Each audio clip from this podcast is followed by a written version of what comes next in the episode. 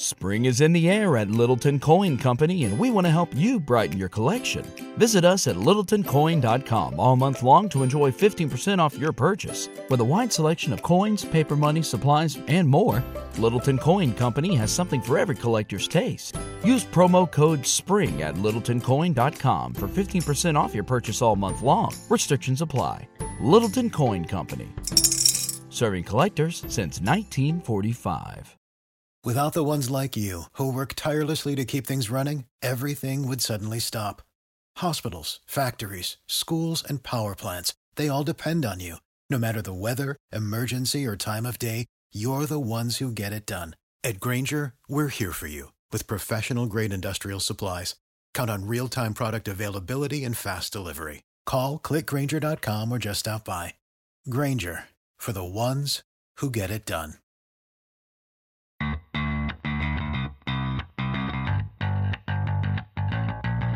Coming to you live from downtown Detroit, this is Benzinga's Pre-Market Prep with your host Joel Elconin This is a volatile puppy here, isn't it? and Dennis Dick. I'm bidding a penny. I will buy the stock for a penny. with everything you need to start your trading day. Good morning, everybody. Welcome to this Tuesday pre-market prep. Spencer Israel, Joel Elconin, Dennis Dick with you this morning. Mostly flat markets, a lot of smaller individual uh, headlines to discuss. We got headlines on Big Lots, uh, McCormick, uh, Abbott Labs, Google, Fitbit, uh, Sogo. Uh, Micron has earnings after the close. That's pretty much it for the earnings front today. Uh, two guests on our radar. First up at 8.35, we'll be joined by Bill Baruch from Blue Line Futures. And then at 9, we've got Andrew Left from Citron Research. We're going to talk uh, his shorts and his longs. Hopefully at nine. Uh, so a big show on the guest front. Uh, let's bring Joel on here. Joel, I hope you had a, a nice, easy fast. I hope you're uh, feeling refreshed and and and and full, and are prepared to tell us about what's going on here in this market. Yeah, off to a great start here uh, for the uh, post New Year. Uh, the market's not cooperating that much, down six and a half handles at 33.39 and a quarter. You have crude in the red by 32 cents at 40.28. Uh, gold trying to get back above 1900. That's up 670 at 1888.90. Silver in the green by 37 cents at 23.97 and a half. And Bitcoin uh, in the red by $120 at 10,840. Uh, good morning, Triple D. And uh, nice little rally yesterday. Not looking like a two day move here. I guess it was two day move because Yeah. we had a rally on Thursday and or Friday and Monday. But uh, what ails the market this morning? Uh, just a little profit taking, I think. I mean, this is buy the dip and sell the rip, a little rip selling here overnight. We got a little bit too excited, maybe even on the S&P futures overnight because we were up another 20 handles, and then they pulled the rug out from under them. So we're leaking here a little bit. Obviously, still lots of unknowns, so we kind of get back to this middle ground. So, you know, obviously we're up at 360. We had the three two week fall. We put in the nice support at the 320, which was the area we broke out from back in July. So we come back up. You talk about a 50% retracement of maybe the whole move. So 358 minus 320 gives you 38 points. You tack on half of that, which is 19, brings you to the 338, 339 area. That's where you would think you'd come into natural resistance at the 50%. So Technical Tuesday, we're going to call this here today. We're going to use lots of technicals. The market has been trading very technically. Sometimes you have technical markets, sometimes you have fundamental markets, sometimes you have markets that just drive on just nothing at all. But in this market, it has been trading pretty much textbook technical here. Uh, what are your thoughts here, overall market? And then we're going to quarter. jump into stocks. And a quarter. End a Okay, so quarter. Joe's going to take it away from the from the technicals and bring it to the end of the quarter. Um, we've got two more day or one more day, one more day, 29th. So end of the quarter is actually tomorrow, unless Correct. they decided to cancel September 30th off the calendar. I don't think they did. So we're coming into the end of the quarter. Do they jack them tomorrow for the end of the quarter? I think we're Back it up to the 50%? Yeah, it's funny you calculated that because that was uh, when I You like my math? Yeah, I was catching up on the numbers. That comes in at 87 and a quarter in the S and P's, so that coincides nicely with those numbers uh, that you came up with. Uh, I think we're we're just range bound, uh, sub, you know, hostage to head, uh, whatever headlines come out regarding the election. I think you know the old stimulus trick plan is in the book, so it's really hard to put the you know the mega short on because when that news comes out, you know it's coming out before the election, and there's going to be a big pop on that. So market, I think, is just going to be in a trading range and subject to headlines until and I, I you guys probably don't want to hear this, but for the for the next month and a half until this election is over, Yeah. I think it's going to be choppy range bound trading. There's very little chance that we go back up and make a new all time high. And from what the looks of it, the way they bought the dip last week, I don't think we're going to slide to 3,000. I think you got to put your uh, trading range hat on here uh, for the next five, six weeks. Well, you're the third person on the show in the last two days that have said that. You missed the show yesterday, obviously, for the Jewish holiday, but we had Christian Fromhertz on the show.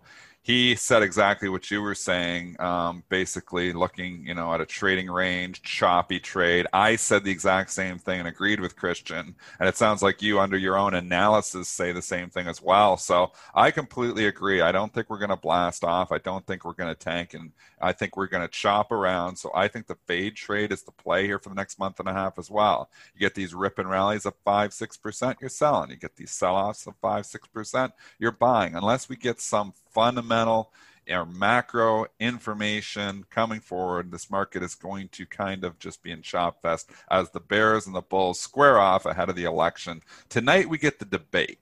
So that's always interesting because, you know, I, I, I firmly believe the market wants to see Trump. Um, I think they're scared of the unknown of a Biden. We know Trump supports the market. The market knows what it gets.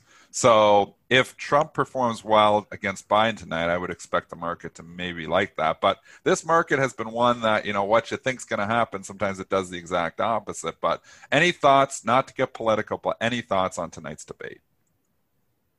It is tonight, right? I've got my date right, right, Spencer? It is tonight. Unfortunately, it starts at 9 p.m. Eastern, so they're, they're scheming against you, Dennis. Uh, no, I know. I like. I would like to actually be trading on what they say. So not going to trade happen. the futures. Maybe I'll trade the futures on what they say. Here's what you do: you, you open an account at TD Ameritrade, and you, you trade 24 hours a day. That's what you do.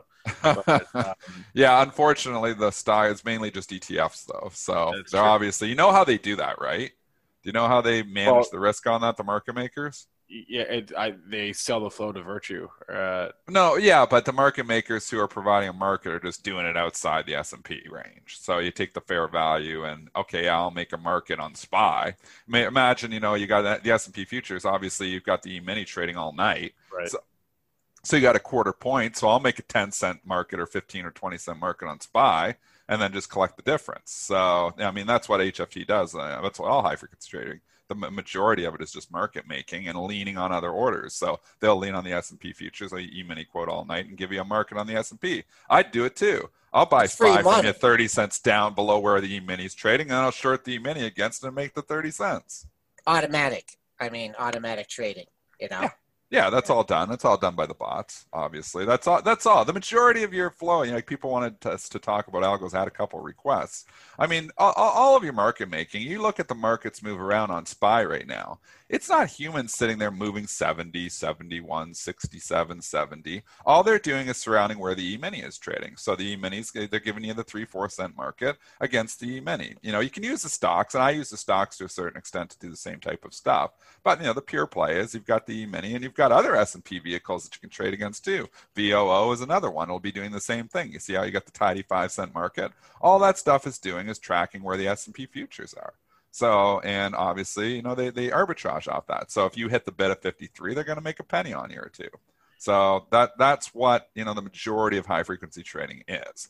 Obviously, we've talked you know other stuff. You know there can be some nefarious activities, but for the most part, it's just electronic market making. Uh, for whatever it's worth, going back to the the uh, election and the debate, uh, Goldman was out with an analysis this morning. Oh, we saying- like that. saying that a Biden presidency would would more or less be be the same for markets as a Trump presidency. They why they, they don't see a material difference either way.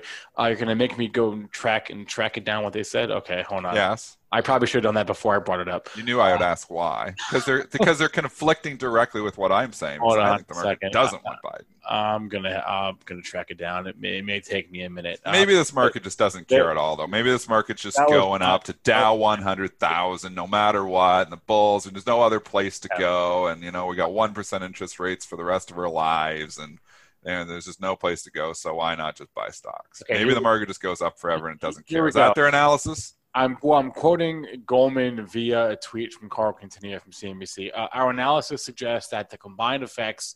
Uh, this is Goldman Sachs on on Joe Biden.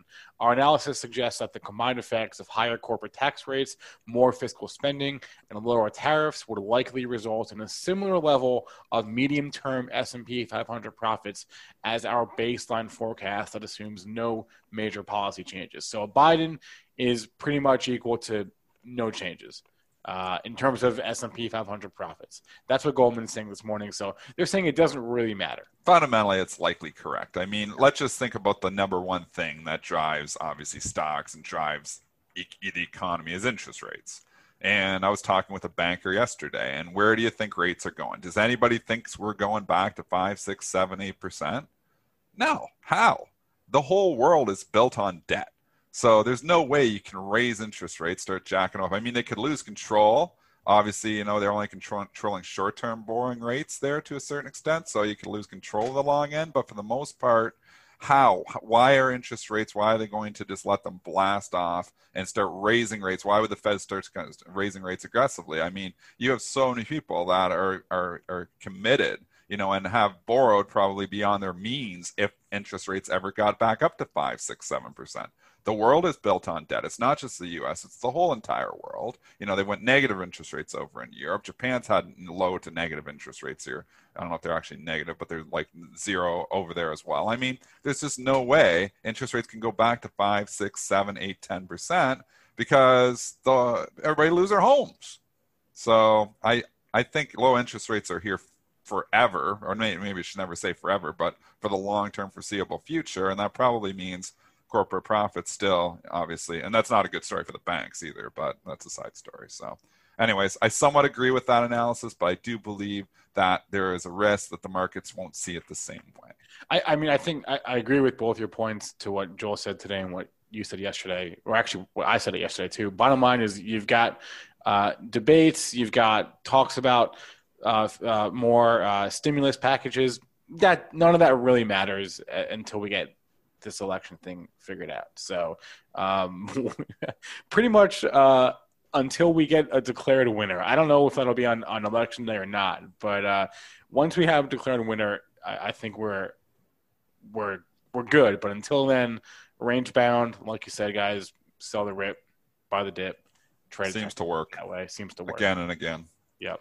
Um, that's not to say that there aren't there won't be stocks that that trade up a lot and trade down a lot because we have that every day. We have it today too. But by and large, the big caps, uh, you know, your indices are, are going to be in this. We, we think at least in this sort of range bound uh, uh, trend here for the next month, month and a half. Um, but as far as movers today, you, you've got some. Yeah. Uh, we've got tickers like SOHU, which is going private, uh, SOHU and SOGO. Those are the same company. Um, going private there. We've got uh, Big Lots with some guidance. We've, so we've got some news. We have some individual movers. Uh, I guess I'll just go to the the, the big one uh, on a percentage basis is the SOHU, uh, SOGU. So what's happening here? Yeah. SO so so S uh, so Sogo uh, both ADRs in China. Yep. And if you look on the chart, you see that tremendous rally slash gap up from July. That was uh, news of an offer, a takeover offer from Tencent. Okay. Uh, that offer is is that's happening now. So Okay. so, Sogo was entered into an agreement to go private. They're going to be owned now by a, a subsidiary of Tencent. So SOHU, SOGO going off the board here uh, this morning. Or so not. SOHU is going off the board as well, and they're not the same stock. They trade very differently, actually. Well, they're I'm the same- Sure. because one is a, a subsidiary of the other. So Oh, okay. So it's a sub of it. Right. So in any regard here, Sohu is getting a nice lift. Sogo's up barely nothing. But if you look at the chart, I guess they kind of already knew about this because Sogo has been going nowhere for the last two months. Right. It's just been hanging out at 867. So I guess we knew this offer was on the table, Yep. and it's confirmed up here this morning. So that's why the stock's up slightly. Sohu getting a nice lift here, up uh, at, up 70% this morning. I don't follow this company close enough to tell you anything about an arbitrage relationship. I've never traded Sogo with Sohu. I mean, I trade China stocks with China stocks, but I, I don't know the fundamental relationships here. I don't even know what Sohu does. So, do we know what exactly Sohu and Sogo do? Yeah, all all these all these Chinese stocks companies, they all pretty much do the same thing, and that's social media slash e-commerce. That's pretty much Okay. and and and like video, like online video. Okay. That that it's basically one of those three. You- You're if you see, you know, a, a, hi- a high flying Chinese stock, it, it's one of four things. It's electric vehicles, it's online video, it's social media, or it's e-commerce. That's pretty much all they've got. So it's one of those four buckets. Uh, and in this case, it's uh, it's it's a search engine or uh, online social. Joel, do you got Sogo? We can forget about. It looks like Sohu. Uh, yeah, I don't.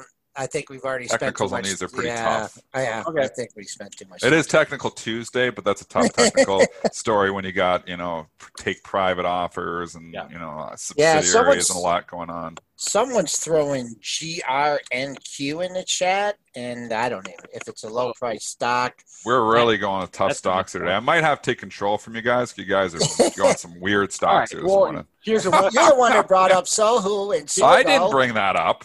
I brought it up. All right, here's a less weird one. McCormick. That's one that we. There you go. Now, hey, we're talking all something, Oh, you're in your about. wheelhouse. We've Yeah, heard- bring it back to my heard this. wheelhouse. We've all heard of this. They had earnings this morning.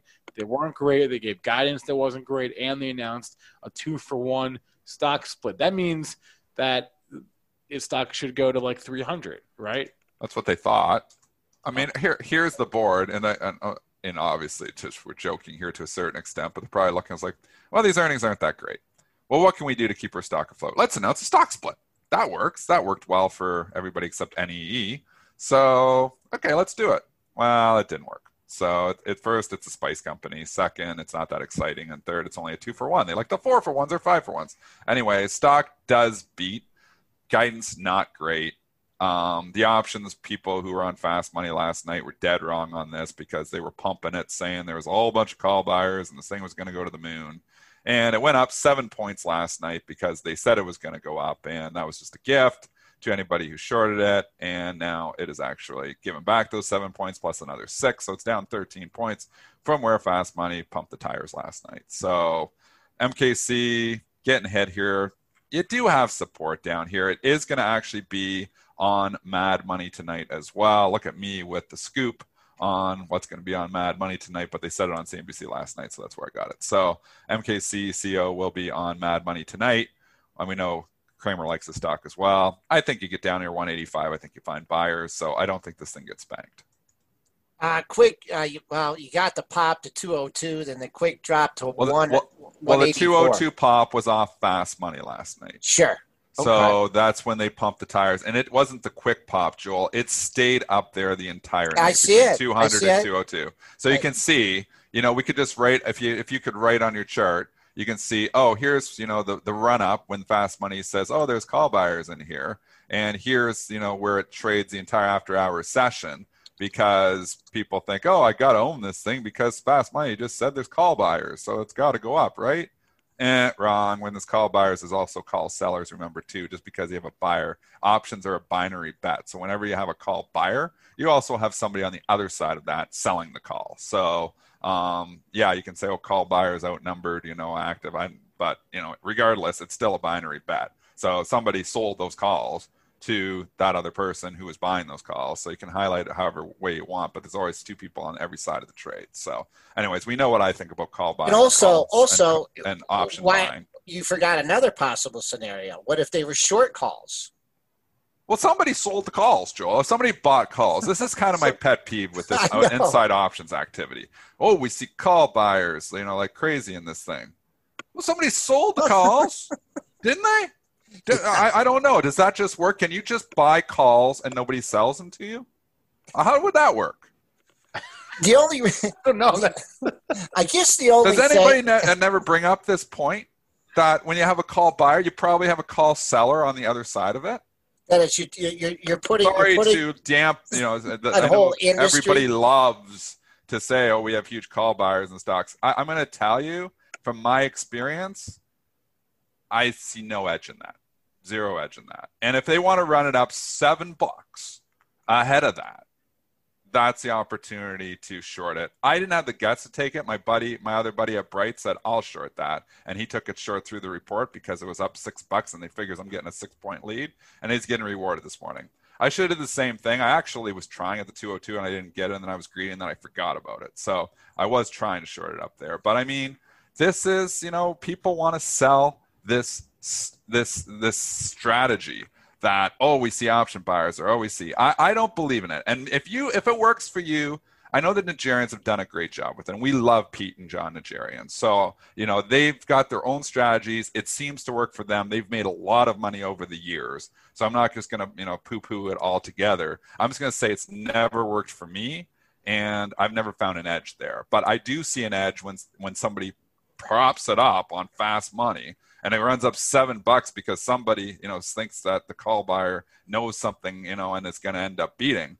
The edge was to short it last night on that and that was 200 202 seven bucks ahead of the report. You're buying a stock up seven bucks ahead of the report because somebody said somebody bought some calls you're probably on the wrong side of the trade. And these people were definitely on the wrong side of the trade and they're getting punished for it this morning.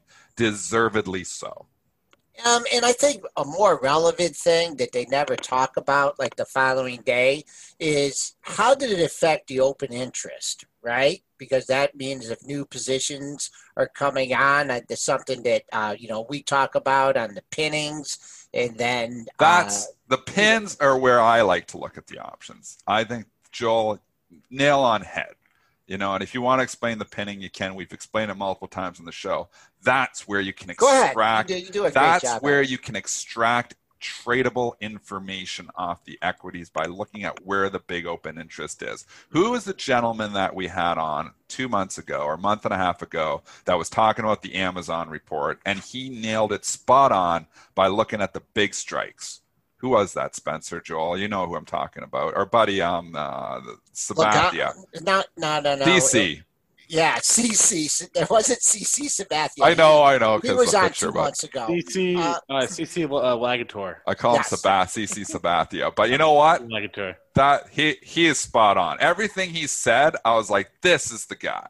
This guy knows how to trade stocks off options. And you know what? We bring CC back on because he was kicking ass and taking names that day. And I swore just for you there, Joel, because I know we're not supposed to swear. but he was, and he spot on called the Amazon, said it was going to stop out potentially if, if you're following the options at 3,200 on the earnings report. And it works. You look at where those big open strikes are, and you say, okay, lots of open interest here at this strike. It's probably where it's going to stall out. Lots of open interest down this way. If it starts to tank, Explain that's where it's di- gonna ex- out too. explain explain that like why Throw up the option contracts and get a nice big, you know, get them all up there for the close ones. You can even go further out on Amazon. You might have to go further out and then figure out Well- where the big open interest is. You'll see, like, you know, we got a th- 500 contracts here, 500 contracts here, 1,000 contracts. And Then you got 10,000 contracts at one strike.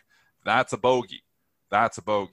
So, because why? Because once it starts going above that, those call buyers start making money. And those call buyers become natural sellers of the stock above that price. And that's what stops it from going up. It isn't that, you know, there's American market makers are trying to screw everyone. It's that those call buyers, no, they can now short stock against and lock in profits. And that short pressure will naturally put pressure on the stock. And that's what we call the pin. Um, and if you come and, and, and obviously, you know, on the, on option expiration on the third Friday, when you've got everything, you know, all the options expiring, you always look at where the big open interest is, and it will naturally pin to the price because as you come down, you know, if you were short the stock, you can cover it in to bring it up. So if you're along the calls at like say twenty five dollars, stock goes up to twenty five fifty, you can short the stock against your call for fifty cents to make money. That short sales bring the stock price down towards the twenty five. The natural action of it. If it comes back down, the people who just short it can now buy the stock back and push it back up. So what it does is, as it gets closer and closer to expiration, it naturally gravitates towards the big open interest of that strike. That's how it works. Because the open interest is where the contract, where the where the contracts are. So you, so you're, you're saying it's basically the open interest shows if you, there's some big ones. Right. If, if they're all small, it's a non-event. You know, but if there's some big open interest at a strike, like you you line them all up and you see one that's like ten times bigger, that's bogey. right. And so I just, it- it's yeah, a good idea if you're even trading the equities. I always kind of take a look at the open. I don't even trade options, but I take a look at that, and it gives me an idea for where the stock can go. And you know, we talk about the straddle. We talk about. I didn't look on MKC. I just know when you're buying MKC up seven bucks, you're probably giving up the entire edge. And if you're shorting it, you're getting that entire seven point edge because it's a binary event. Are they going to beat or are they going to lose? You think this call buyer knows something? They might, but in all likelihood, they don't.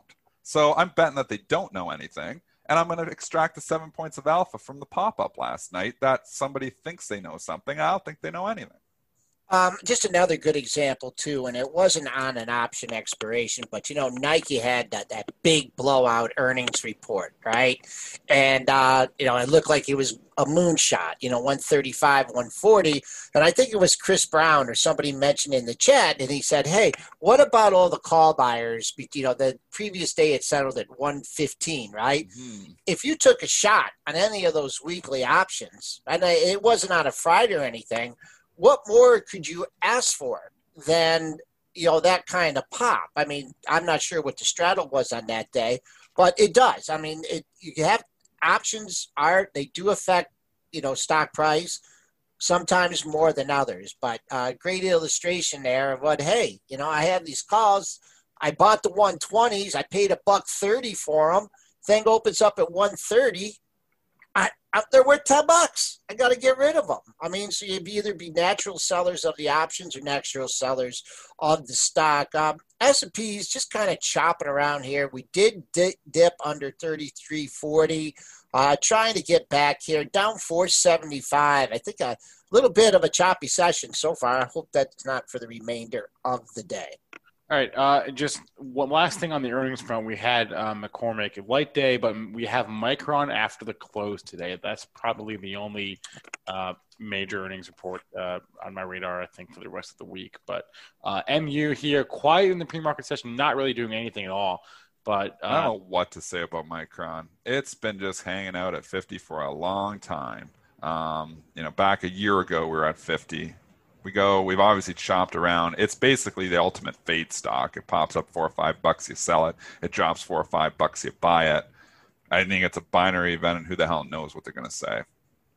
why did we pop on uh, september 14th was that uh, was that a price target change or I think it was an upgrade. I think it was. really the I pro, think so. and let's find. I think it was a big upgrade. I remember them being in the gutter. I remember it was an upgrade It was, it somewhere was there. Goldman Sachs saying buy, buy, There you buy. go. Fifty-eight dollar price target is what they said. it was GS. wow that that that Yeah. was a move We And- talk analyst, Joel. Yep. Yeah. Yeah, I would say it's all about just holding that the, the bottom of the gap. On the on that day you had a low at forty eight thirty.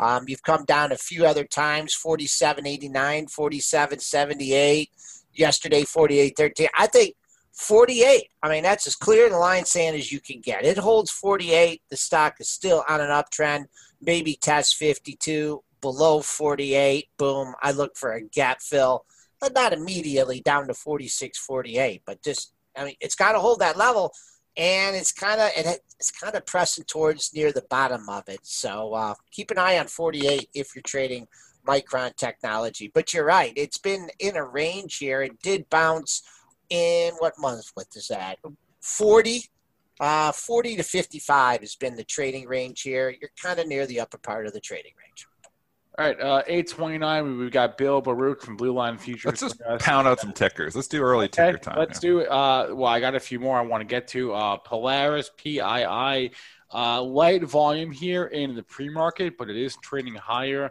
The headline from them is they've announced a 10-year partnership to co-develop off-road electric vehicles. oh there you go. This- yeah This headline. Okay, I want to give you. You go, Joe. I'll let you go first. I have a lot of thoughts on this. a lot of thoughts. I just would hate to be out on a snowmobile in the middle of nowhere and uh, Your you battery know, dies. Battery Yeah. guys. Well, it's motorcycles, but yeah, I guess Yeah, they no, can they no, can probably just- battery operate those snowmobiles too. I mean, if you're searching for a sexy way to get you, you know, your stock up, you know, uh, go and why not? So they, and I'm just to that, uh, surprised that not surprised at all. It got a pop. Um, I'll just give you the pre-market high, which you may not see again. That's 95.60. You've backed off there. Major resistance at 96. Go ahead with your thoughts on this one, Dennis. Um, okay, so thoughts one, this headline's flying under the radar. I have no position. I actually had an overnight position, and then um, I actually already got out of it. Just lucky to have it. It was just coincidental. So I sold it up there near those highs you just talked about. Um, I'm looking to rebuy this because I think this headline's flying under the radar. One, I think it could get some media coverage, and you know what else? This is going to be on Mad Money tonight. And how I know that is they, Dominic Chu said it last night. So PII is going to be on Mad Money, and if Cramer's going to talk about this stock, he's probably going to talk about this motorcycle deal. So I think the stock has the potential to have a run today. I don't want to pay up four bucks for it, which is why I actually sold some of it. I said like up, up there. Um, but if you can get this thing on the cheap after the open in the 93 or low 94s, I think it has the potential to run up to 98 or, or, or, or more today. Um, just because, and obviously overall market matters. If the market tanks, it's going to tank too. But um, I think this could get some love from Mad Money tonight. And you start talking in these, you know, motorcycles and EVs and stuff. It's a little, it's kind of sexy. So I wouldn't be surprised there's a lot of get some retail love from that too. So it is supposed to be, according to I believe it was Dominic Chu last night, that this is supposed to be on Mad Money. So I'm looking at a short-term day trade here, maybe trying to buy it at the open if it doesn't open too high. Okay, good. Uh, a man with a plan. Giving you giving you a setup here, Yeah. and I, I and obviously we um, usually Jim comes on and says what's going to be on around 10 a.m. But they said it last night, so there was three stocks they said last night. Whether that's true or not, you know, I would hope it's true because they said last night on CNBC. It's THO, PII, and MKC. Full disclosure, I am long THO for the simple reason that that's going to be on Mad Money tonight. Yeah, I just want to give you those highs if you do get back up to that area again. You had a 97.36 on September 8th. Uh, not quite as high as 96.66 and then uh, 96.74. So th- let's just call that 97, that whole area. Um, less than three bucks away from that now. So interesting insight on that one. Well, Dennis? You, you don't believe in, in the long term future of RVs? This isn't a fundamental call. This is just no fundamental call. I like RVs. I actually was talking about buying one. I think it's cool. I have a buddy that rented one, and I was like going to this. I was like, this thing's awesome. So I'm not nothing against RVs, and actually it's pulled back here, uh, but this is just short-term day trade. This is called, you know, the ahead of the event. The event being that these CEOs are going to be on Mad Money tonight, and they often run up ahead of that. So we'll see.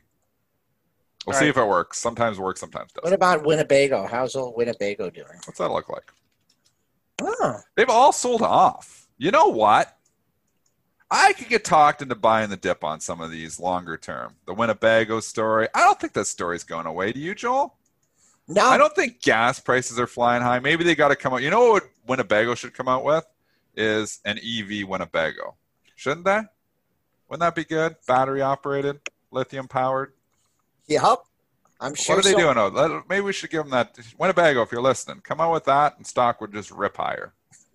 Well, they don't even need to produce it. They just No, need they to, just like, need to mention it.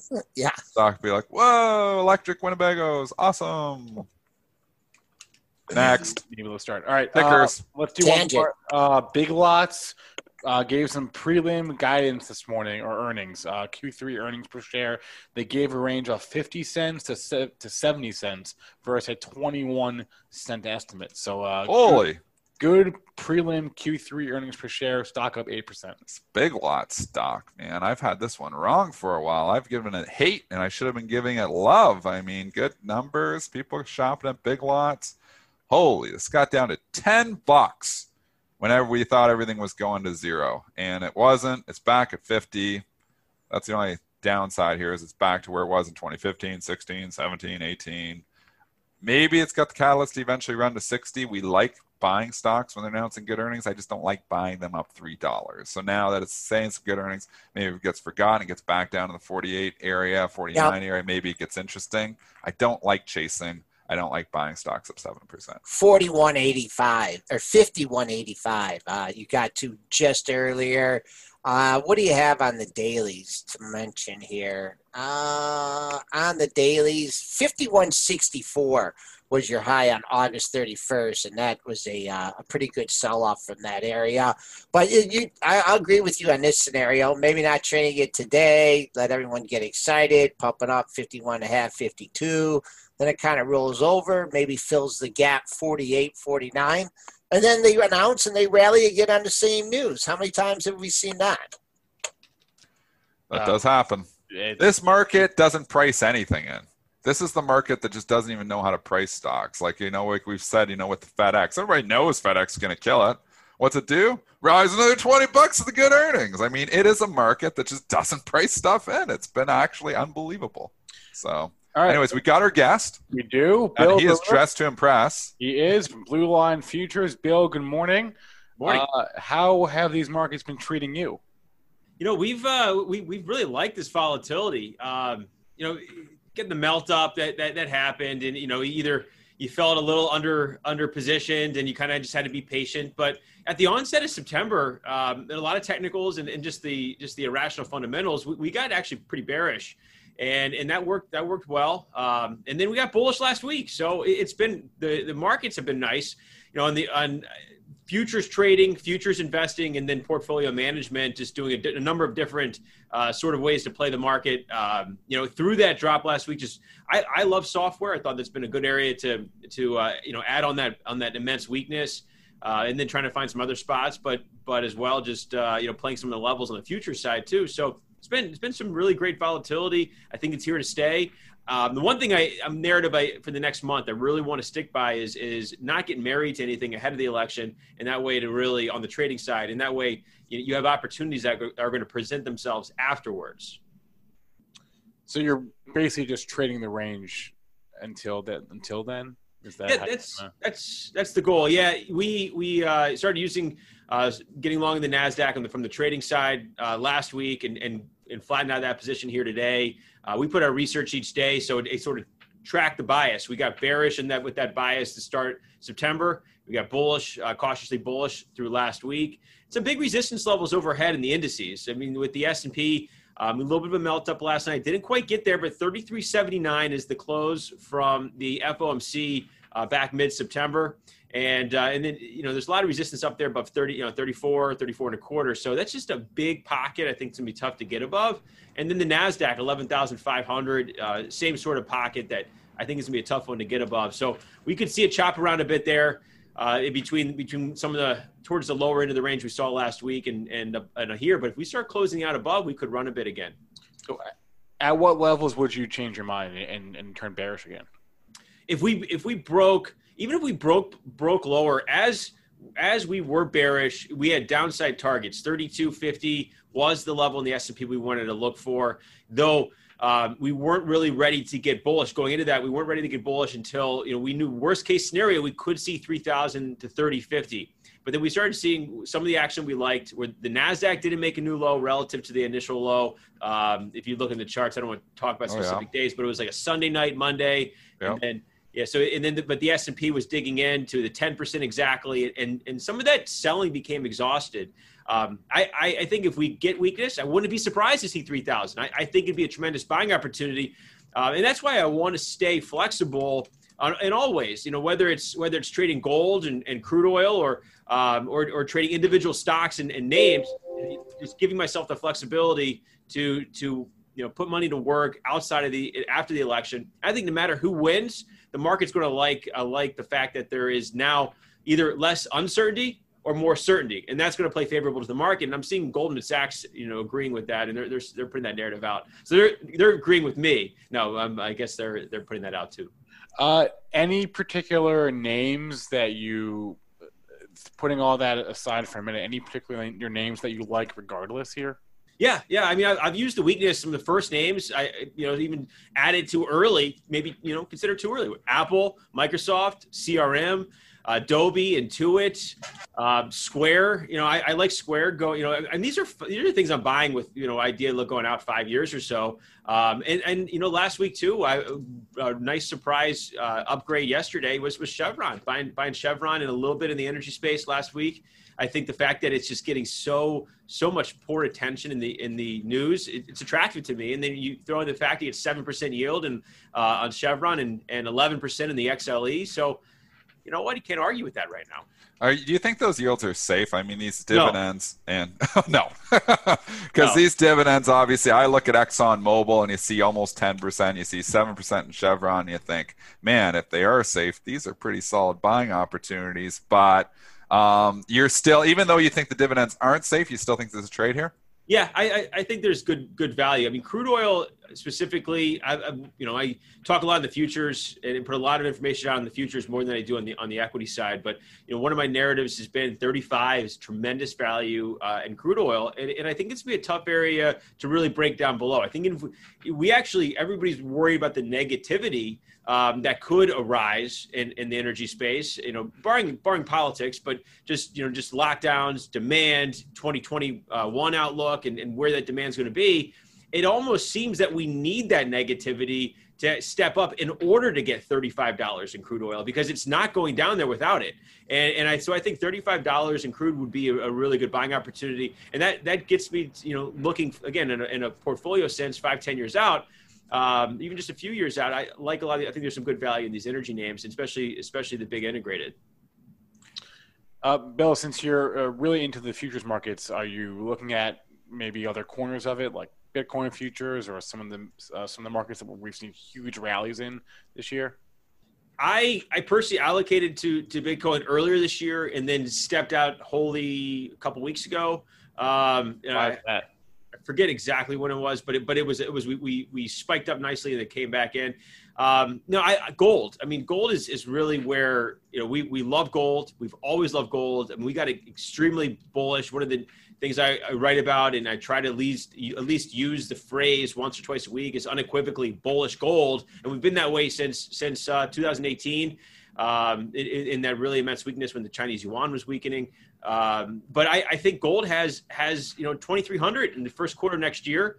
Um, you know, 1845 was a big level, and, and you know what we like to do too is is not just say hey let's buy gold but but give people not just our clients but in the research that we put out um, a, a, sort of roadmap to play with in, in what to do. And before we saw this new swing low in gold we were we were I, loving the using and, and telling clients to be able to use these micro contracts um, you know the, these micro contracts that the CME has used you know whether it's the S&P and the NASDAQ or or metals has just been tremendous over the last several years as as asset prices have have ballooned higher and higher because it gives you you're now controlling you know, gold. You get a 10 ounce contract of gold. I mean, you're still tr- controlling nineteen thousand dollars. So um, you know, we, we wouldn't buy a, a benchmark, maybe a twenty-five thousand dollar account, telling telling in our research and and just doing it in, in, media as well. Nineteen ten was the first area to look to buy, and then eighteen fifty five was the second area to buy. It gives you gives you what an average of, of somewhere in eighteen eighty area. Um, if we broke seventeen ninety,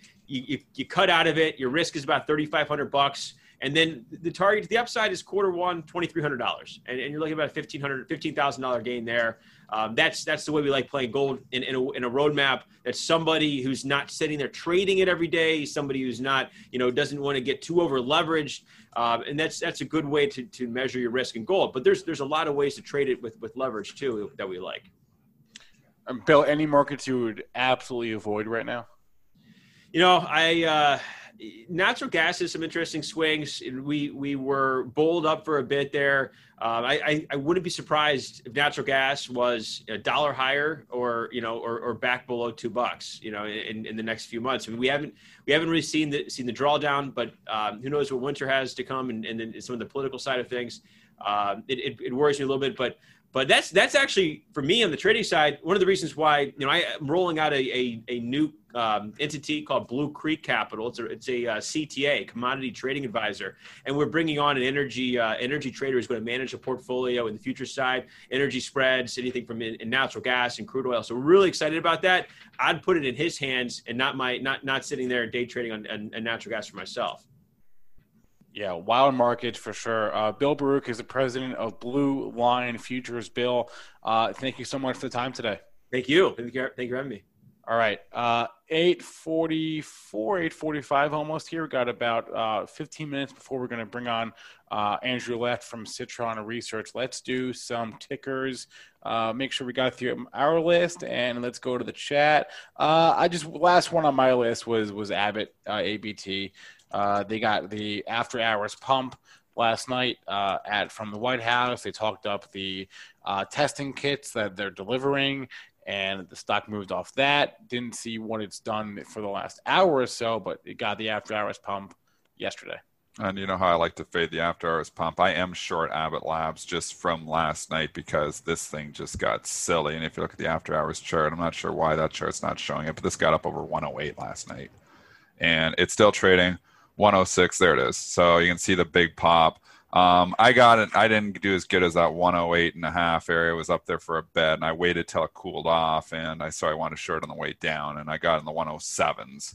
I'm still short it. Going to bring it in and going to cover it here this morning. So full disclosure, this is just an overnight trade that I just thought it got overdone when it got up to the 108 area.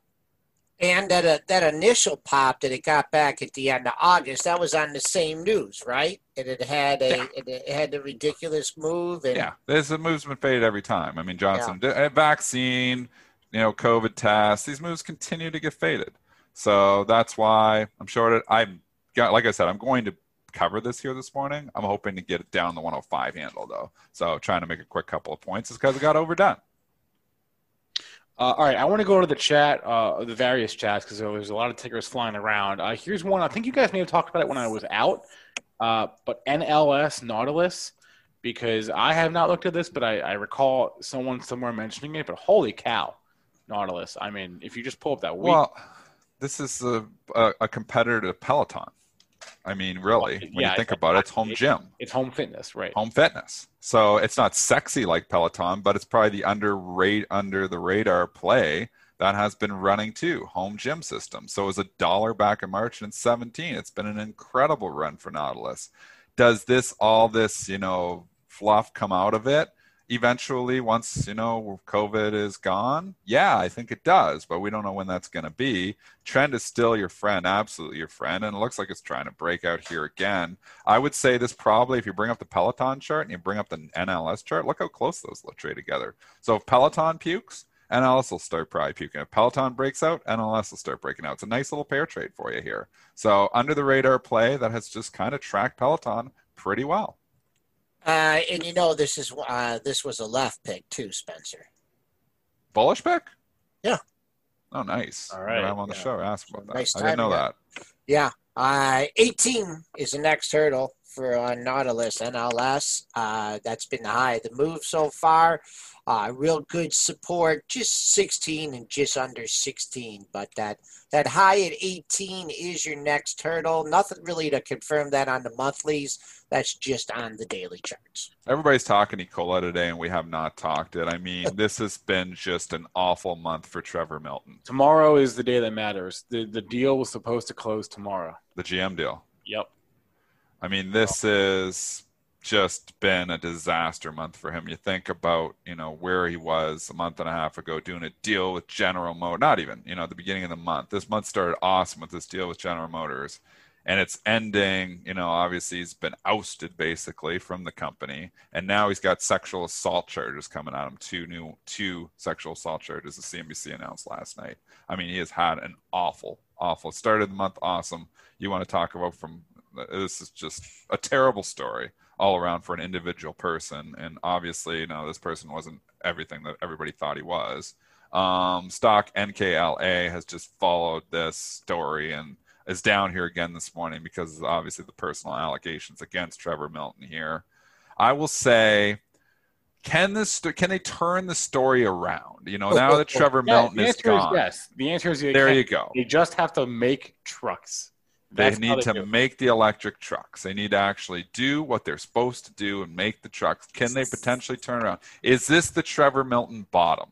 You know, I don't know. The valuation's still nuts, so it's hard to just say a value investor is going to come in and say, I see value at $18. But does the story, that's the only question. Does this story have the potential to get hot again now that Trevor Milton is out of the picture? It does. It does have that potential. But am I stepping in and saying that the you know the all-time low or whatever is in at 16, 15, and it's safe to come in here now? I can't do it. There's too many unknowns. We don't know what's happening with multiple investigations. We know by the DOJ and by I believe it's the SEC and uh, an investigation as well. And we haven't had any news from those two. So again, there's just too much headline risk for me to come in here and and, and the same thing I said when it was thirty-one dollars and it was like trying to find support at thirty. I was like, there's too much headline risk, and we know obviously it's continued to leak since then. So I think I need closure on what those investigations look like, and if there's this much shady stuff going in Trevor Milton's personal life, maybe there was some shady stuff going on in the company as well.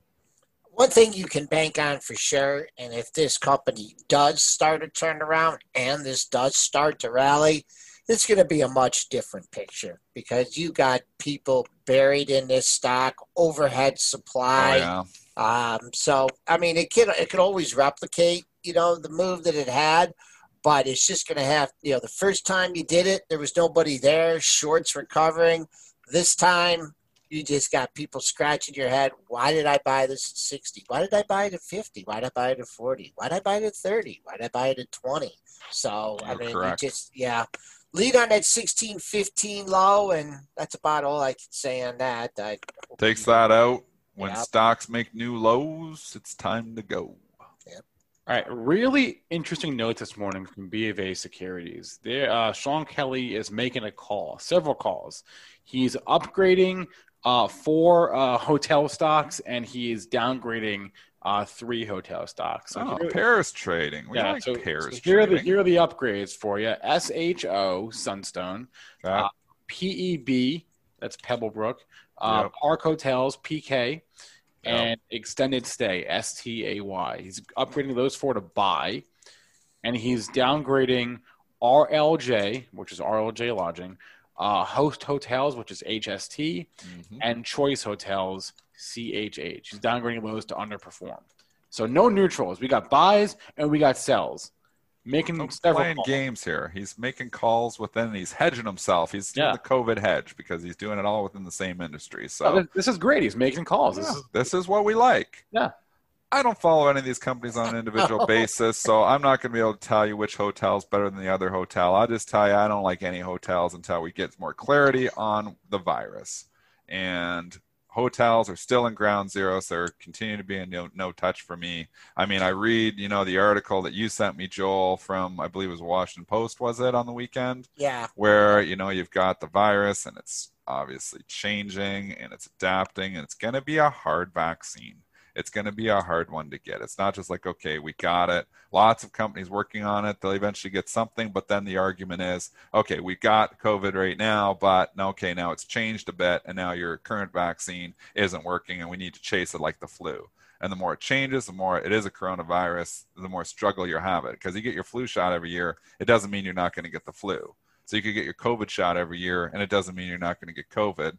And until we get more clarity on is this, you know, becoming like the flu in the essence that it's going to be changing and not stable. And obviously, I'm not a geneticist, and I can't tell you about those, you know, intricate little details there. But I just know overall they've had a lot of struggle with the flu vaccine over the years, and this is like the flu it's going to be struggle to get the COVID vaccine, and that's going to turn people off of hotels for a long time. Yeah, I mean, I respect this analyst and doing his homework and you know trying to figure out what to buy and what to sell and everything. But um, overall, you know, for better for worse, I'm like hotels are you know things are good. People are staying more hotel. All hotels are going up. Things are bad. You know, people are not traveling as much all hotels are going down. So I, I mean, I don't know how you can make a differentiation between the ones he's talking about buying, Hard. the ones he's talking about selling. I mean, it probably has to do with the, the amount of debt they have. Yeah. Maybe all yeah. that could come into play. Bring We're not Howard hotel Johnson's. analysts though, so yeah. yeah. I'm not going to say if he's right or wrong. He's making calls within the industry, and good. Show some separation, but I'm just saying, as a blanket, I don't want to in any hotels right now. I, I agree. Maybe Howard this is maybe they're cheap, but look, they're not even that cheap anymore. Like somebody just bringing up Marriott. I know. I mean, okay, Marriott went from 145 down to like 67 bucks, up at 96 now. So it's gotten back half the losses from the March lows, where you have a lot of you know other ones that we've talked about there that aren't that far off the March lows.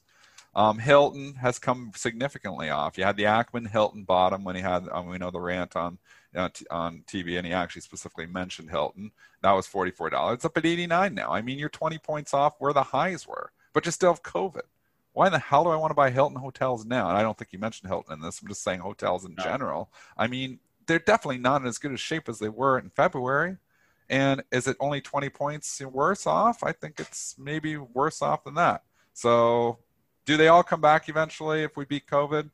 Maybe, probably, but again, it's the timeline for that. You know, how and is there going to be more dilution before that? I don't know. I don't have the and answer. They're not going. You know what? They're, they're not going to bring back like those breakfast buffets. You know that. Joel hates buffets. I like buffets. My parents are so disappointed. They love the buffets, and they go to all these buffets. They can't go to any of these buffets because most of them aren't even allowed in Canada right now to open. Um, I don't know how that is in Michigan, but in Ontario, they don't even allow buffets right now. So my parents are massively disappointed. But there's people that like the buffets. And are buffets going eventually going to come back? I think so. I think we're going to see buffets again, but we could be a long ways away from that. I mean, we're still people think we're in the late innings of this COVID thing, and we don't know. We don't have the answer. Are we in? Are we in the eighth inning or are we in the second inning? We don't know the answer to that. And you know what works no matter what? If we're in the second inning, the eighth inning, it's what Bill was just talking about Apple, Microsoft, CRM. We know those companies work in all environments. And that's why these companies continue to get bought on the dip because they work with or without COVID. All right, to the chat, several people have asked us about Snapchat. It caught the upgrade yesterday from Guggenheim to buy, had a good day. Uh, it is awful as high. Actually, what happened after the after hours yesterday? Fast money. What do you think uh, happened? Uh, oh, fast money. That's the fast money pump right there. 2640, 2650. Um, some days they move stocks, some days they don't. Last night, everything they talked about just ran. People had to own stocks. Maybe it was a big update in the market, and people were looking in for ideas after hours to it buy. Was. That, that, you do see the moves really happen. They're exaggerated when Fast Money commentary, but you had multiple commentators saying that they liked Snapchat last night on Fast Money. Guy Adami, I believe, said he thinks it's going to thirty dollars, and when he said that it that's what the blast off was. So you can write on that Guy Adami pop, 2650 to 2660. Maybe it is, maybe Guy's going to be right. Maybe it is eventually going to $60, I think, or $30. I think he's, you know, on the right side of this trade because the stock has been hot, but it's not going to $30 right now, as Joel would say. And that's why it's pulled back here. So maybe it lifts today if the overall market lifts. It's showing a little bit of relative strength this morning, but it was up a lot last night on Guy Adami's comments. Uh, just a little confluence here in the market. Uh, you did hit 25.74, or excuse me, uh, the high was in the 26 handle, and that high was 26.57. If you go back to your dailies to early July, you had a couple highs in that area, uh, 26.50 and 26. What were they? 26.50 and 2676. So the big area, big, big area. Now you faded a buck off there. I don't know if you're going to get back up there today. Uh, to the chat, Boeing. Dennis, we're, we're, we're, I've given thoughts on Boeing almost every day. We almost get asked about it. It has been an yeah. impressive two-day move, like a like big time impressive move. Yeah. 145 to 166. It's a huge move. If you're buying Boeing now, you're doing it backwards because this has been the ultimate fade stock. It falls 10, 15 bucks to buy. It's rallies 10, 15 bucks. It's been a sell. The tr- overall trend is still down, unfortunately, for the last three months. You can clearly see the Jeff Macke purple crayon, if Joel was able able to draw it in, is indeed down. Um, you have major resistance at yeah, 180. We're, we're That's creeping, we're creeping towards approval. We're creeping towards approval of, of the Jeff Macke purple crayon. No, on, no. The, on the 737 Max. Getting there. But the problem is their customers don't need new planes. I don't know. I cannot get in on the Boeing bandwagon here from a fundamental basis long term. I will just say RIPs have been sold multiple times in this. That's always been a selling opportunity. I don't see why it's different this time. Okay. Pre-market prep stock of the day on Friday uh, because they. I thought that it rallied on Friday because of um, got so there were some upgrades of the cruise lines. So it was kind of, you know, okay, you know, back to normal trade. And it got a nice move on Friday. I did not pay attention to it the, uh, the rest of the day. Uh, there was no really not much resistance in there. I think important for this is to get to that 170. Yeah, you see that high at once, just over 170 on what the earlier in the month, and then a, that next day you almost hit 170 on the nose. So I would hold that out that as a target. The longer it takes to you know get up and take out 170, I look for it to maybe just roll over uh, once again. And um, also was interesting. Uh, when that news came out, I think it had a 145.01 low that day. And before it started that big rally, when it got up to 230, it had a low at 144.50. You know, when we had that June that June 8th high, Dennis, that uh, you called in the airlines and everything. Yeah, yeah. Boeing peaked that day too, and that came that move emanated from the 144 and a half level. All right, nine o'clock. Uh, well, uh, until Andrew joins, let's do some more tickers from the chat. Uh, I've been asked about PayPal here.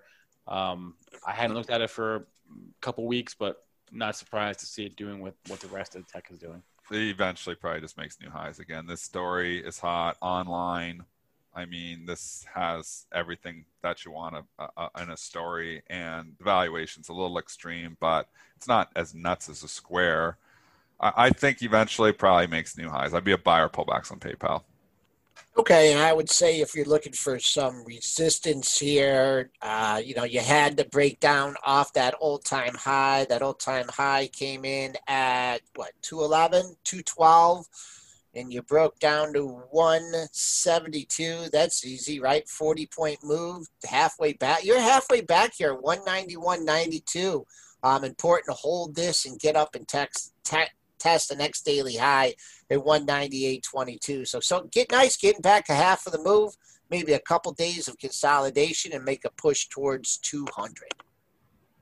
Uh, all right. Uh, what other tickers did I see here? There's let's you some imbalances here. Sure, um, sure. We haven't done We haven't talked like imbalances for a while. There's there's a few that that there, there's a few bigger ones. Um, Johnson Johnson's thirty two thousand to buy. Um, I'm looking, and they're not like we're not talking like a big, big day, but I'm just trying to give you a few standouts here. Sure. Coca-Cola, 85,000 to buy. You're seeing a little help in the staples here this morning. Um, you're seeing that showing life. I mean, they're scrambling around looking for what to buy here today, and it's it's a nothing day, obviously, because we're flat basically on the S&P with fair value. Techs, you know, some of them are down, some of them are up. It's kind of just such a mixed day that it's hard to see any separation. The only thing I do see, I see like Target trading up a buck. Um, Target having an okay day yesterday. We talked about on the show yesterday. So you are seeing a little bit of strength in the consumer staples. Um, I'm trying to find other pockets of strength for you, and I really don't see them. So, and I don't see a lot of relative pockets of weakness here either. This is just a day that has no direction, the directionless day. And that makes it tricky as a trader because you'll see separation after 9:30, but we haven't seen enough separation in the pre-market to say what's going to have a good day and what's going to have a bad day. All right, uh, let's see here. Uh, I want to go back to the chat. There was a bunch of uh, yeah. We're waiting for Andrew Left. Yeah, and we'll, and we'll, wait a few more minutes, and then and in the meantime, we'll do some tickers. Uh, Fitbit. Saw someone mention Fitbit. Uh, Joe Dagger. Oh, what's uh, going on there? Looks like the Google transaction is going to go through. This is according to Reuters. That uh, yeah, or at least it'll win uh, EU approval. Uh, so we know that's maybe a, a higher bar. Uh, and looks like they're gonna uh, get there. So I've never understood how they were going to say this Fitbit antitrust issues here. I mean, you got a company as small as Fitbit. You're really concerned about Google buying something this small. I mean, if you didn't allow this one, you mean Google's you're never going to allow them to buy anything. So I don't get it. I don't get why there was ever any antitrust issues. I mean, this got down near the low sixes multiple times with a seven. I think the bid's like seven fifteen, isn't it? Like it's a cash bid out there for Fitbit from Google. And I think it's seven, I think it's like 715. So I'm shocked that this has sat here for so long. And we're talking now. Um, if we just look here, sorry. This is what happens after nine o'clock when I stay late. Um, we're talking now, this is going, going on for a year. So I don't see why there's ever been an issue. So I, I, think, you know, if you were sitting around here and buying this at 610, 615, I think you're being rewarded somewhat this morning. I think it's deserved. I think eventually it does get bought out. I think it eventually the deal goes. What is the price? Did we find out the takeout price? 715. I'm going for my memory though. Yeah. So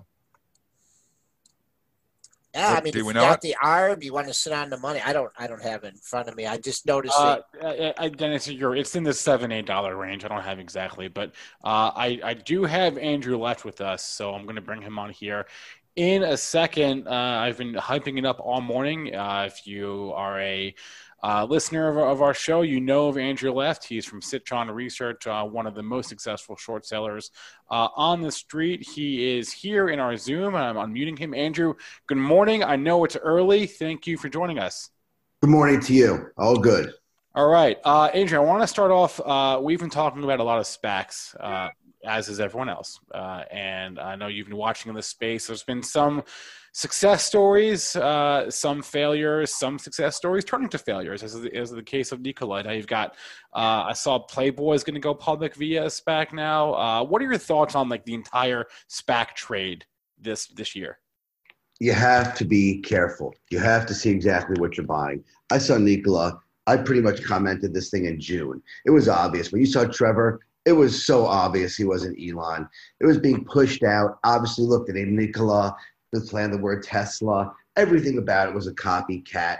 It didn't make sense. It didn't pass a smell test. Now there are other specs, obviously, that uh, you know, DraftKings, you know, is DraftKings, right? So you know what you're getting right there. So it's just important. If people want to play it, there's no free lunch on Wall Street. How does that sound? The free lunch is being in the SPAC before it even rolls up. When it, before it goes from two to ten to eighteen, be the guy at two. But you know, once you're the last guy in, you have to know what you own. So there, there's no SPAC that you would that you would like right now, or you would just be. Obviously, listen. You know, if you look at a, a, Bill Ackman, you say, "Okay, I'll put something in his." Or you look at Chamath, you go, "I'll put maybe something in his. I'll give it a shot." As as shots, they're fine. But can you make these investments the way you would invest in an Apple, Amazon, or anything else that's trading? Absolutely not. Right. Uh, and like, what are your thoughts on just like the the the trend of SPACs as as a way to go public. It's sort of a an end around of the traditional IPO process. Uh, are you a fan of the process, or would you would you? You know, I, I am actually. It, it's funny because you actually look at one person or one group who actually has accountability. If you look at all the dog meat IPOs that have been brought public by investment banks who have no responsibility on their name because they're so big, so yeah. I, I, don't mind the SPAC within itself.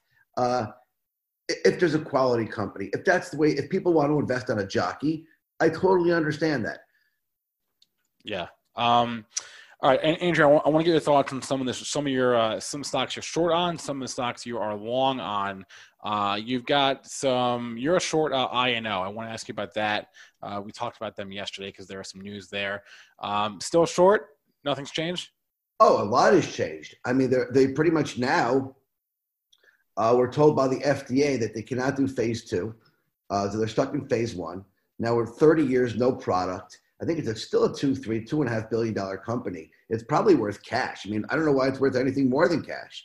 Think about it this way: they won't be able. They said that. Here's the ironic part: Pinocchio. I call them Pinocchio instead nope. of Inovio, and the reason was they said they developed a vaccine in three hours. If you remember this company, yet it's going to take them a month to answer the FDA about this vaccine, right? You developed it in three hours, fine. So you, you know immediately something's wrong here. It has a lot of retail traders in it because they just lie. That's why they're Pinocchio. And Inovio should be trading once the whole trade settles out. It's a high short interest stock. There's nothing in this. By the time they respond to the FDA, get a new trial, we'll already have other vaccines. This is not even a vaccine. I don't know why we're discussing this. Uh, yeah, it's it's it's been a trade. That's all it's been. So I expect this to. Uh, I mean, it should trade cash, but short term should definitely trade the six seven dollars. So are are you still short? Oh yeah, yeah. most okay. definitely, most okay. definitely. I mean, there's there's if you're going to be short one name. And who knows if Novavax and Moderna ever comes up with anything? You know, that's a, it's a, it's a tough one, but this one is just a dog. Okay. What about uh, GSX? You've been call you've called this one like the uh, another Luckin Coffee.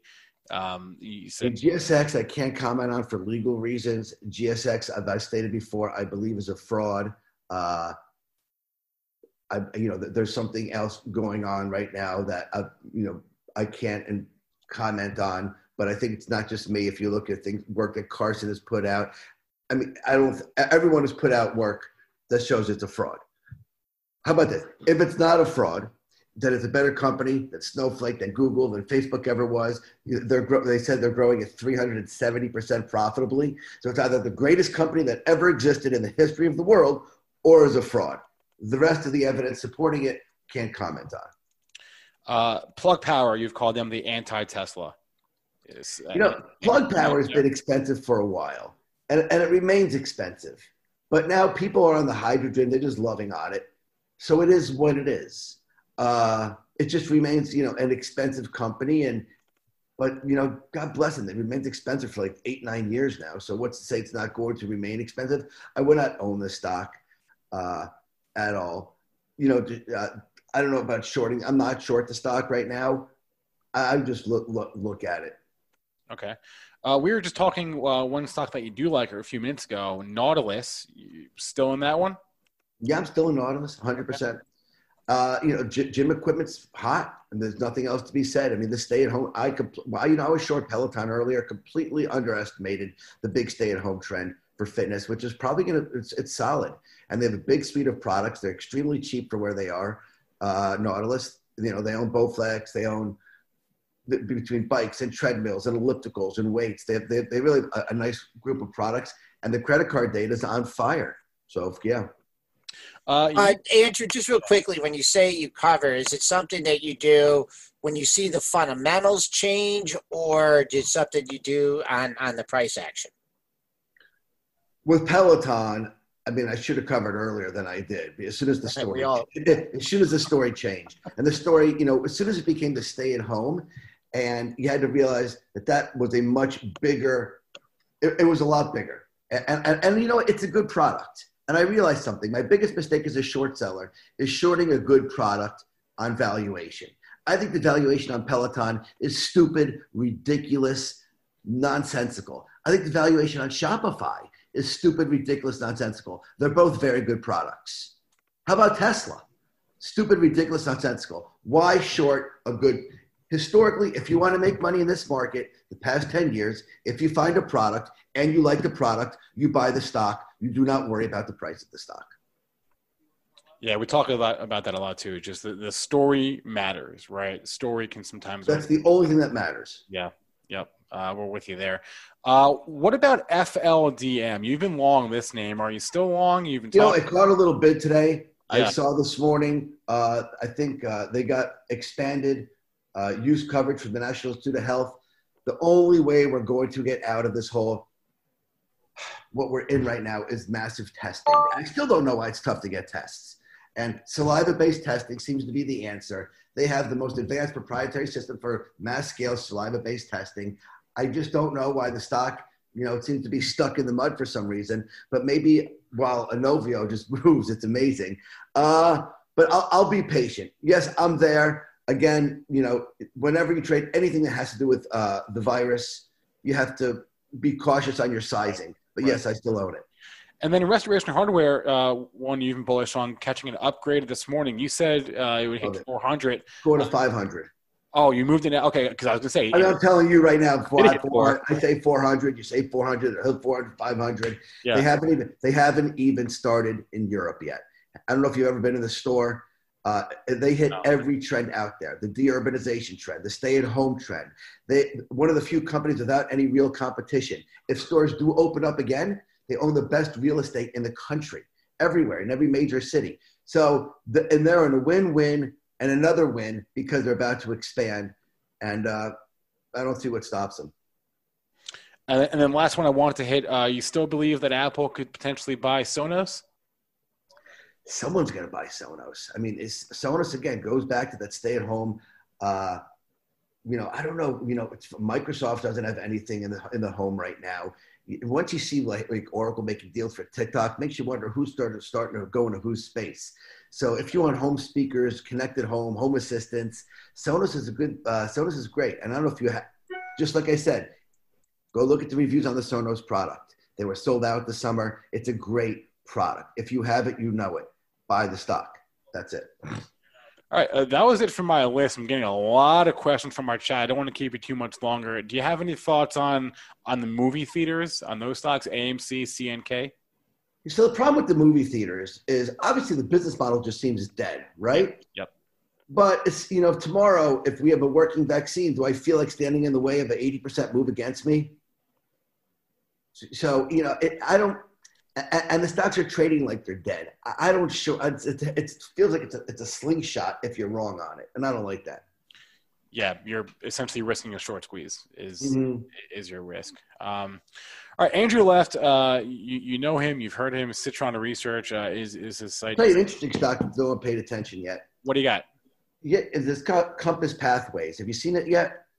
No. Give me the ticker. Uh, CMPS and, and, and it's really interesting. What, they are the first ones who are using the psilocybin, what's in the magic mushrooms for, they have FDA approval uh, for mental health purposes. They just went public. You know, it's one of those big concept stocks. And as you saw, like a, with Beyond Meat, they're Teslas. The market loves a good concept stock, which is, you know, a, they're the only people in the space. Uh, you know, real Peter Thiel's major shareholders. Uh, you'll see it, uh, top-notch board and using the active ingredient magic mushrooms, nothing else to be said, the psilocybin, to help people with depression and mental health, post traumatic stress disorder. So it's, it's interesting. Are they a U.S. company or Canadian? They're, they must be. in the U.S. They're based out of London. Yeah. Okay. Oh wow. Okay. Yeah. I they don't don't know much about this one, but I. Uh, they, they, they just went public. Yeah. Huh. Interesting. Okay. Yeah, it's funny because that because that entire space has been sub bifurcated. It's been short Canada, long U.S. Uh, but I'll have to take a look at at Compass. Did, did not know that one uh, before. Uh, final thoughts here, uh, Andrew. Just on this overall market, we've been saying on our show, we we think just trade range bound until after the election or after we get you know a winner at least in this thing. Any any just macro thoughts here? Oh, just don't get blown up.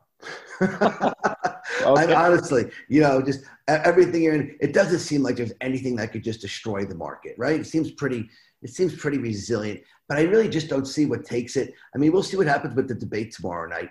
Uh, if it just or comes, as, I'm so oh, yeah, to this tonight. Yep. If Trump comes out as a, uh, you know, a clear winner of Trump, I think that'll be that that'll have some effect on it. Uh, you know, we'll see what happens, but don't get blown up. That's size, always size. That's great advice for every day, every situation. Andrew Left from Citron Research. Andrew, thank you so much for the time today. I know it's early. We appreciate it. It's Good to be here. All right.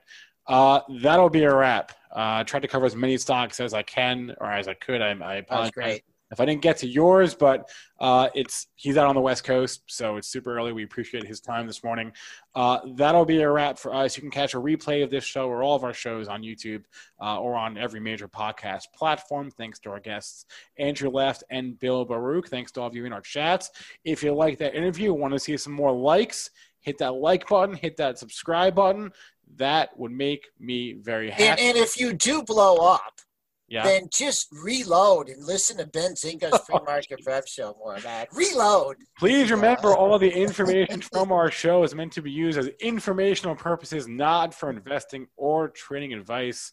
Uh, that'll be a wrap. Joel and I will be back at 3:40 p.m. Eastern Time on our YouTube channel. Everyone have a great rest of your day, and good luck and stay safe. Spring is in the air at Littleton Coin Company, and we want to help you brighten your collection. Visit us at littletoncoin.com all month long to enjoy 15% off your purchase. With a wide selection of coins, paper money, supplies, and more, Littleton Coin Company has something for every collector's taste. Use promo code SPRING at littletoncoin.com for 15% off your purchase all month long. Restrictions apply. Littleton Coin Company. Serving collectors since 1945. Without the ones like you, who work tirelessly to keep things running, everything would suddenly stop. Hospitals, factories, schools, and power plants, they all depend on you. No matter the weather, emergency, or time of day, you're the ones who get it done. At Grainger, we're here for you with professional grade industrial supplies. Count on real time product availability and fast delivery. Call clickgrainger.com or just stop by. Grainger, for the ones who get it done.